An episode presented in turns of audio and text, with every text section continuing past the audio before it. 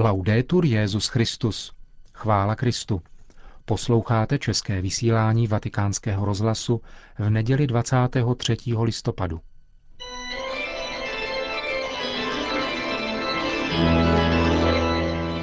Církev a svět. Náš nedělní komentář.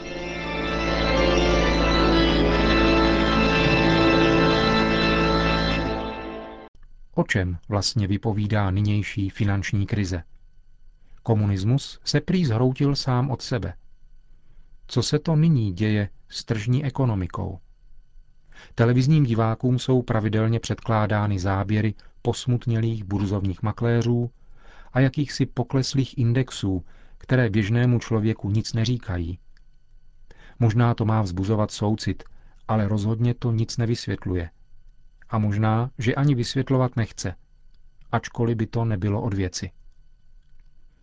Hroucení tržních zákonů je totiž důsledkem vyčerpanosti bludného kruhu chybných předpokladů, vytvářejících ideologii, jež se prosadila v ekonomice kapitalismu během posledních 10 až 15 let. Tento čtvrtek to na půdě Katolické univerzity v Milánu řekl u příležitosti zahájení akademického roku italský ministr financí Giulio Tremonti. Myslím si, uvedl mimo jiné, že bychom měli nedůvěřovat těm, kteří tuto krizi nepředvídali, ale nyní nám vysvětlují, co a jak bude dál. Slova italského profesora a pravicového politika mají svou zajímavost i pro nás. S údivem přijali posluchači Milánské univerzity také tvrzení, že zmíněný kolaps byl předpovězen dokonce ještě před pádem komunismu v přednášce jistého kardinála Josefa Ratzingera, nazvané Tržní ekonomika a etika, s níž tehdejší prefekt Kongregace pro nauku víry v roce 1985 vystoupil na sympóziu věnovaném dialogu mezi církví a ekonomikou. Velmi přehledně tam podal rozdíly a slabá místa v obou pojetích ekonomiky, marxisticko-leninském a tržním, a ukázal, v čem jsou obě ideologická, tedy nevědecká, a tím pro člověka i celou společnost riskantní. Ekonomika, čteme tam, se neřídí jen ekonomickými zákony, ale je určována také lidmi a jejich svobodou. Tržní a centralizovaná ekonomika stojí proti sobě v přímém protikladu, právě pokud jde o vztah k lidské svobodě. Tržní ekonomika je postavena na svobodném podnikání, ale již od dob jejího novodobého zakladatele Adama Smise z 18. století také tvrdila, že trh je prý neslučitelný s etikou, protože mravní skutky protiřečí tržním zákonům. Marxisticko-leninské pojetí reagovalo na egoistické excesy podnikatelů opačnou krajností, když úplně upřelo lidské svobodě zasahovat do chodu ekonomiky. Obě ekonomické ideologie se přitom mílí v chápání a hodnocení lidské svobody. Obě nerozumí lidské realitě a paradoxně podléhají slepému determinismu. Ideologie tržní ekonomiky podléhá determinismu neomezené individuální svobody, která v podnikání údajně nutně vede jenom k pokroku a růstu životní úrovně všech. Na druhé straně centralizovaná marxisticko-leninská ideologie vyznává takzvanou dějinou nutnost, poznanou předvojem dělnické třídy, to je komunistickou stranou, která údajně také nutně vede ekonomiku ke světlým zítřkům všech. Obě tedy stojí na dogmatickém principu separace ekonomického dění od etického rozměru člověka, a to zvláště je-li inspirován křesťanstvím. V komunistické ideologii se to projevuje radikálněji, ba přímo zločinecky. Ale ani tržní ekonomika zde nemá čisté svědomí. V této souvislosti je pak citován například Theodor Roosevelt a John Rockefeller, kteří v různých dějných obdobích tvrdili, že přítomnost katolíků v ekonomickém manažmentu je brzda pokroku.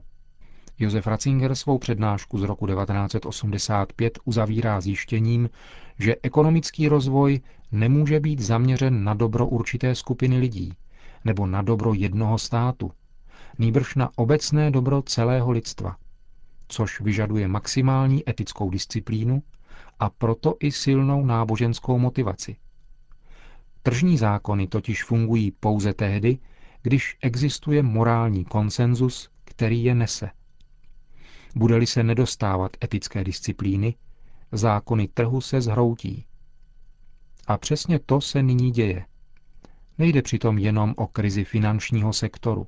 Kdyby se totiž týkala pouze ztrát hrstky burzovních spekulantů, nebylo by třeba to medializovat a už vůbec ne nad tím smutnit.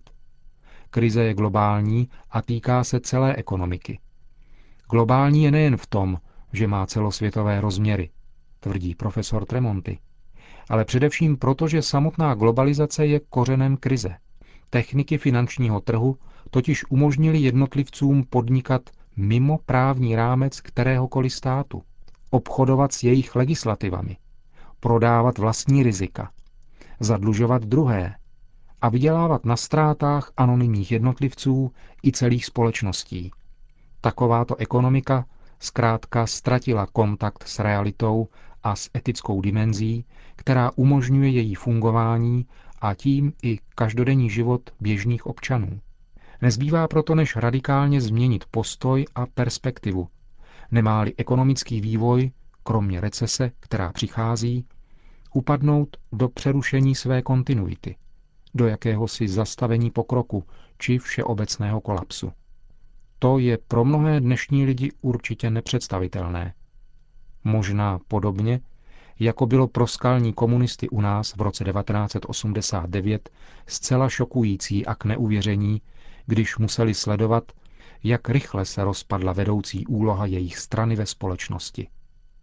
Ušetřit si sobě a zejména budoucím generacím tento skoprnělý údiv lze jedině tak, že nikoli trh a tržní zákony, ale individuální i kolektivní svědomí bude skutečně moci vládnout a rozhodovat.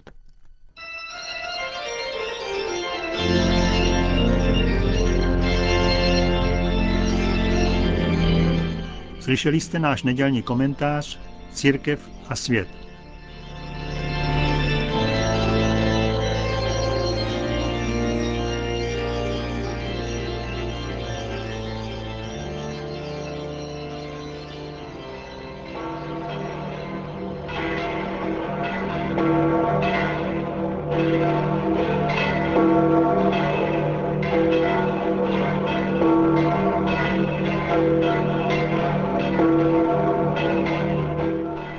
Kolem 30 tisíc lidí přišlo dnes na náměstí svatého Petra, aby si vyslechlo promluvu Benedikta XVI. Cari fratelli e sorelle, Drazí bratři a sestry, celebriamo oggi, ultima domenica dell'anno liturgico, la solennità di nostro Signore Gesù Cristo, Re dell'universo. dnes, poslední neděli liturgického roku, slavíme slavnost našeho Pána Ježíše Krista, krále světa. Z evangelií víme, že Ježíš odmítal hodnost krále, pokud byla chápána v politickém smyslu, tedy jako panovníka, který tvrdě vládne nad národy. Avšak ve chvíli svého utrpení vyslovil nárok jedinečné královské hodnosti, když se jej Pilát výslovně zeptal, ty jsi král? Ježíš odpověděl, ano, já jsem král, jak říkáš. Ale ještě těsně předtím prohlásil, moje království není z tohoto světa. Kristova královská hodnost je totiž zjevením a uskutečněním té, která patří Bohu Otci, jenž nadevším vládne s láskou a spravedlností. Otec svěřil synu poslání obdařit lidi životem věčným, tím, že je miloval až k nejzaší oběti a zároveň přijal moc je soudit, protože se stal synem člověka ve všem nám podobným. Il Vangelo odierno insiste proprio sulla regalità universale di, di Cristo giudice, con la stupenda parabola del giudizio finale Dnešní evangelium klade důraz na královskou moc Krista, soudce nad celým světem, v nádherném podobenství o posledním soudu, které svatý Matouš zařadil bezprostředně před vyprávění o utrpení. Obrazy jsou prosté, jazyk lidový, ale poselství je extrémně důležité. Je to pravda o našem posledním údělu a o kritériu, podle něhož budeme hodnoceni. Měl jsem hlad a dali jste mi najíst. Měl jsem žízeň a dali jste mi napít. Byl jsem cizinec a přijali jste mne. A tak dále. Kdo by tuto pasáž neznal? Je součástí naší civilizace. Poznamenala dějiny národů křesťanské kultury, hierarchii hodnot, instituce, rozmanitá humanitární a sociální díla. Kristovo království však skutečně není z tohoto světa, ale vede k naplnění veškerého dobra, které díky Bohu existuje v člověku i v dějinách. Praktikujeme-li lásku k našim bližním podle evangelního poselství, pak vytváříme prostor Boží vládě a jeho království se uskutečňuje mezi námi. Pokud však každý myslí pouze na své zájmy, svět nemůže dospět jinam než k zániku. Cari amici, il regno di Dio non è una questione di onore, di apparenze. Drazí přátelé, království boží není záležitost poct a zevnějšku, ale jak píše svatý Pavel, je spravedlností, pokojem a radostí v duchu svatém.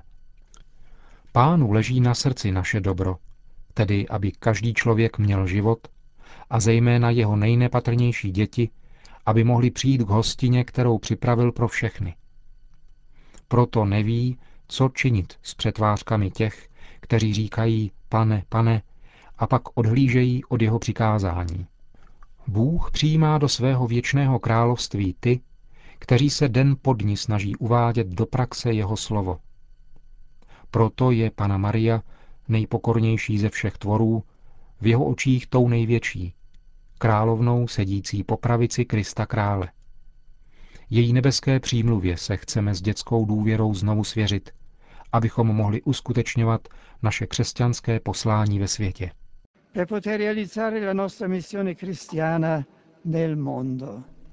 Potom svatý otec ještě připomněl dvě nadcházející beatifikace, které se uskuteční v Japonsku a na Kubě. Cari amici, domani Zítra v Japonsku se v městě Nagasaki bude konat beatifikace 188 mučedníků. Všichni Japonci, muži i ženy, byli zabiti v první polovině 17. století. Při této tak významné příležitosti pro katolické společenství a pro celou zemi vycházejícího slunce chci ujistit o své duchovní blízkosti.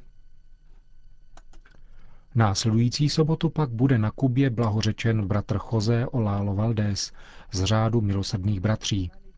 Jeho nebeské přímluvě svěřují kubánský lid, zejména nemocné a zdravotnické pracovníky. specialmente malati e gli operatori sanitari. Po společné modlitbě Anděl Páně pak svatý otec udělil své apoštolské požehnání. Sit nomen Domini benedictum, ex hoc nunc edusque in seculum, adiutorium nostrum in nomine Domini, qui feci celum et terra, benedicat vos omnipotens Deus, Pater et Filius et Spiritus Sanctus.